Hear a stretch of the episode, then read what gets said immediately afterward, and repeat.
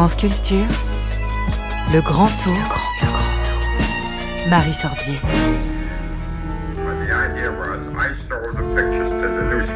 Bonsoir Marie, alors j'entends bien une voix, mais où êtes-vous donc ce soir? Bonsoir Arnaud, je suis ce soir à la Fondation Henri Cartier-Bresson à Paris qui présente une rétrospective du fameux photoreporter Ouija. Alors je crois que vous entendez euh, sa voix derrière moi qui a couvert pour la presse américaine toutes les scènes de crime et les faits divers de son époque comme personne d'autre avant lui.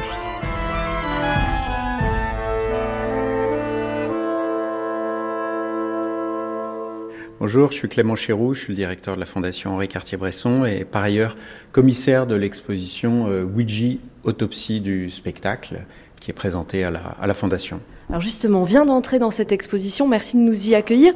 Avant qu'on fasse le tour avec vous, est-ce que vous pouvez nous présenter ce photographe en quelques mots Qui est-il? Ouija, c'est un personnage assez euh, truculent, je dirais, un personnage de légende qui a lui-même construit sa, son propre mythe. Euh, il est né en 1899 en Ukraine et sa famille euh, émigre aux États-Unis au début du XXe siècle. Euh, c'est quelqu'un qui va vivre dans les quartiers pauvres de New York, arrêter l'école très tôt, travailler, devenir euh, photographe de rue, euh, qui proposait des portraits aux enfants euh, juchés sur un poney. Donc déjà, il y a une, une histoire originelle assez fascinante. Et puis après, il est devenu photojournaliste, un des grands photojournalistes du, du New York noir des années 30 et 40. Alors, je, crois, moi, n'avoir jamais vu euh, une exposition Ouija. Est-ce que c'est finalement assez rare qu'il soit exposé dans une fondation ou dans un musée? Alors, effectivement, ça faisait presque une quinzaine d'années qu'on n'avait pas vu euh, Ouija en, France. Et donc, on est vraiment heureux de présenter une rétrospective assez complexe, hein, parce que je dirais complexe et complète, puisqu'on on montre toute l'œuvre depuis euh, les années 30 jusqu'à euh, sa disparition en 1968. Alors, est-ce que vous pourriez nous présenter euh, trois ou quatre photographies qui, selon vous, sont emblématiques de son travail? Alors, une, série d'images déjà assez extraordinaires hein, qui montrent bien le, travail de Ouija dans les, dans les années 30. Hein. C'est quelqu'un qui travaille en étroite collaboration avec la police. Il est euh, euh, branché en permanence sur la radio de la police dans sa voiture et donc il est toujours le premier à être présent euh, sur les lieux. Euh, quand on le dit comme ça, ça paraît euh, une évidence. On a souvent entendu cette histoire, mais en fait, Ouija est celui qui a créé cette légende. Il est le premier à, à effectivement être à utiliser branché. les fréquences depuis exactement, sa voiture. Exactement. Et donc euh, il, ça, ça, ça fait qu'il est effectivement toujours présent sur les lieux, parfois même avant la police, et qui réalise des images assez directes où on voit donc dans, dans, cette première période entre 35 et 45 euh, des accidents de voiture, euh, euh, des immeubles en feu, des meurtres, des assassinats. On est juste après la prohibition, donc on est dans une époque où il y a encore beaucoup de règlements de compte à, New York, de guerre des gangs, et Ouija réalise ce type d'image. Pourquoi il s'intéresse sur justement ces, ces scènes de crime? Qu'est-ce qui lui plaît là-dedans? Et à qui sont destinées ces photographies? Alors, ces images qui sont essentiellement destinées à la presse, hein, la presse tabloïde, ce qu'on appelle la presse tabloïde, qui est en pleine effervescence à ce moment-là. Et pour le dire très simplement, c'est comme ça que Ouija gagne sa vie. Hein. Il gagne sa vie en faisant des photos pendant la nuit et au petit matin, après avoir tapé ses légendes dans le coffre de sa voiture euh, sur sa machine à écrire, euh, il délivre euh, ses photographies aux agences de presse et aux journaux surtout euh, qui les publient.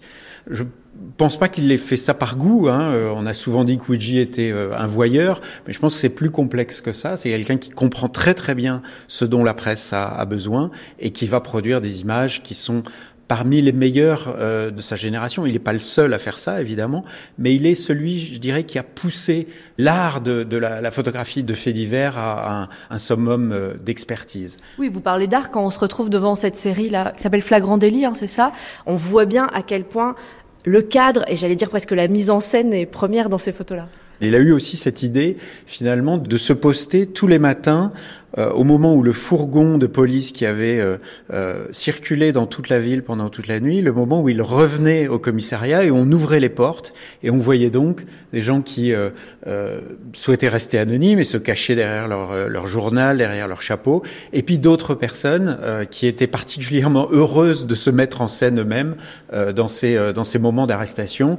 On est là, par exemple, devant une, une photographie d'un jeune homme qui est habillé en femme. Hein, C'est une époque où à New York, euh, le, le, fait de s'habiller euh, en femme pour un homme était totalement prohibé et donc répréhensible.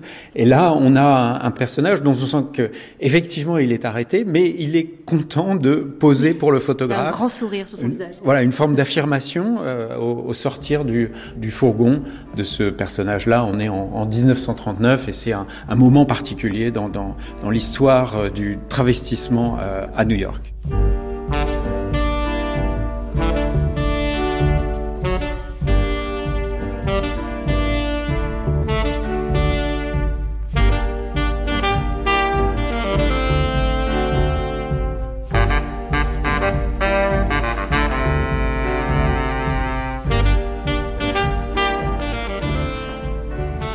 Vient de changer de salle. Exactement, on est dans la deuxième partie de l'exposition euh, qui s'appelle la Société des spectateurs parce que Ouija a une particularité dans sa photographie, c'est qu'il inclut très souvent en premier plan soit d'autres photographes qui travaillent euh, avec lui au même moment, soit des spectateurs, des gens qui sont en train de regarder euh, la voiture accidentée, le feu euh, ou, le, ou le crime. Et là, on est devant une image qui s'appelle Balcony Seats at a Murder, qui date de 1939. Donc on pourrait traduire ça par euh, place au balcon pour regarder un meurtre. On voit euh, un petit café italien dans un des, des, quartiers de New York et il y a un corps qui est étendu sur le pas de la porte qu'on qu voit ici. On a la police euh, autour et puis surtout dans l'immeuble euh, où se trouve le meurtre, on voit qu'il y a des gens à la fenêtre qui sont en train de regarder ça. Et ce que nous dit Ouija à travers ce titre, place au balcon pour regarder un meurtre, c'est finalement cette idée que la scène de crime est une scène de théâtre. Il nous montre que, euh, effectivement, le fait divers euh, est transformé par la presse américaine en une forme de spectacle. Puis aussi toutes ces questions sur le regard. Évidemment, le photographe est celui qui regarde et qui cadre. Mais là, ce que vous dites, c'est que on a aussi des regardeurs dans la photo qui regardent eux-mêmes euh, le, le, crime qui vient juste d'être commis. Il y a une espèce fait. de mise en abîme. Quoi. Exactement. C'est vraiment une, une, forme de mise en abîme. Et, et, je pense que de sa part, c'est euh, lié à la volonté de dire à celui qui va ensuite regarder euh, l'image dans le, dans le journal euh, dans laquelle il va la, la, la, découvrir, lui dire regardez, vous êtes vous-même en mmh. position de spectateur comme ceux qui regardent à l'intérieur de l'image. Donc il met le doigt sur euh, ce voyeurisme euh, finalement qui fait la, euh, la presse à scandale, la presse tabloïde de ces années 30 et 40. On pourrait s'arrêter sur plein d'images. Mais oui, il y a plein d'images qui attrapent, qui attrapent l'œil. Extraordinaire peut-être, voilà, ça c'est une image assez fascinante. Euh, alors, ah oui, très différente de ce qu'on vient de voir. Effectivement. Alors là, en fait, euh, Ouija euh, photographie ces grands sujets, je dirais, dans les années euh, de 1935 à 1945. C'est vraiment euh, les crimes, les feux, les accidents de voiture. c'est ces grands sujets, mais on se rend compte qu'à partir d'un certain moment, il va de plus en plus se focaliser sur les regardeurs et sur les spectateurs.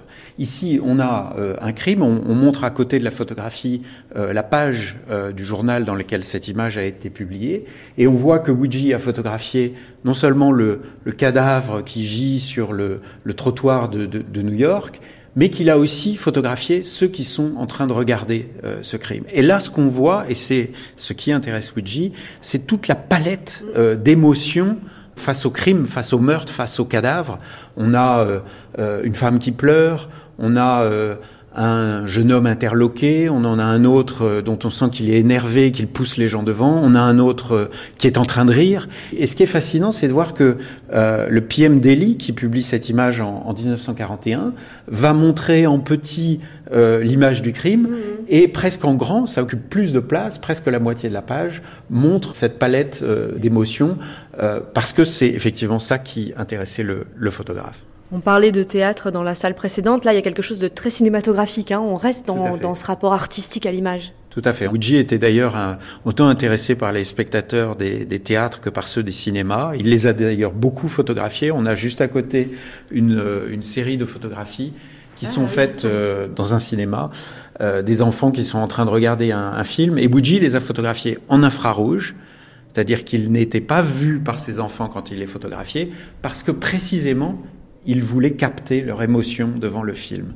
Il dit dans une interview qu'il y avait beaucoup plus d'émotion sur le visage des enfants qui regardaient le film que chez les acteurs du film lui-même. Et c'est ça qui l'intéressait. Merci beaucoup de nous avoir accueillis et pour cette visite. On peut voir l'exposition jusqu'à quand? L'exposition est visible jusqu'au 19 mai, euh, donc encore quelques, quelques mois pour visiter l'exposition. Merci beaucoup.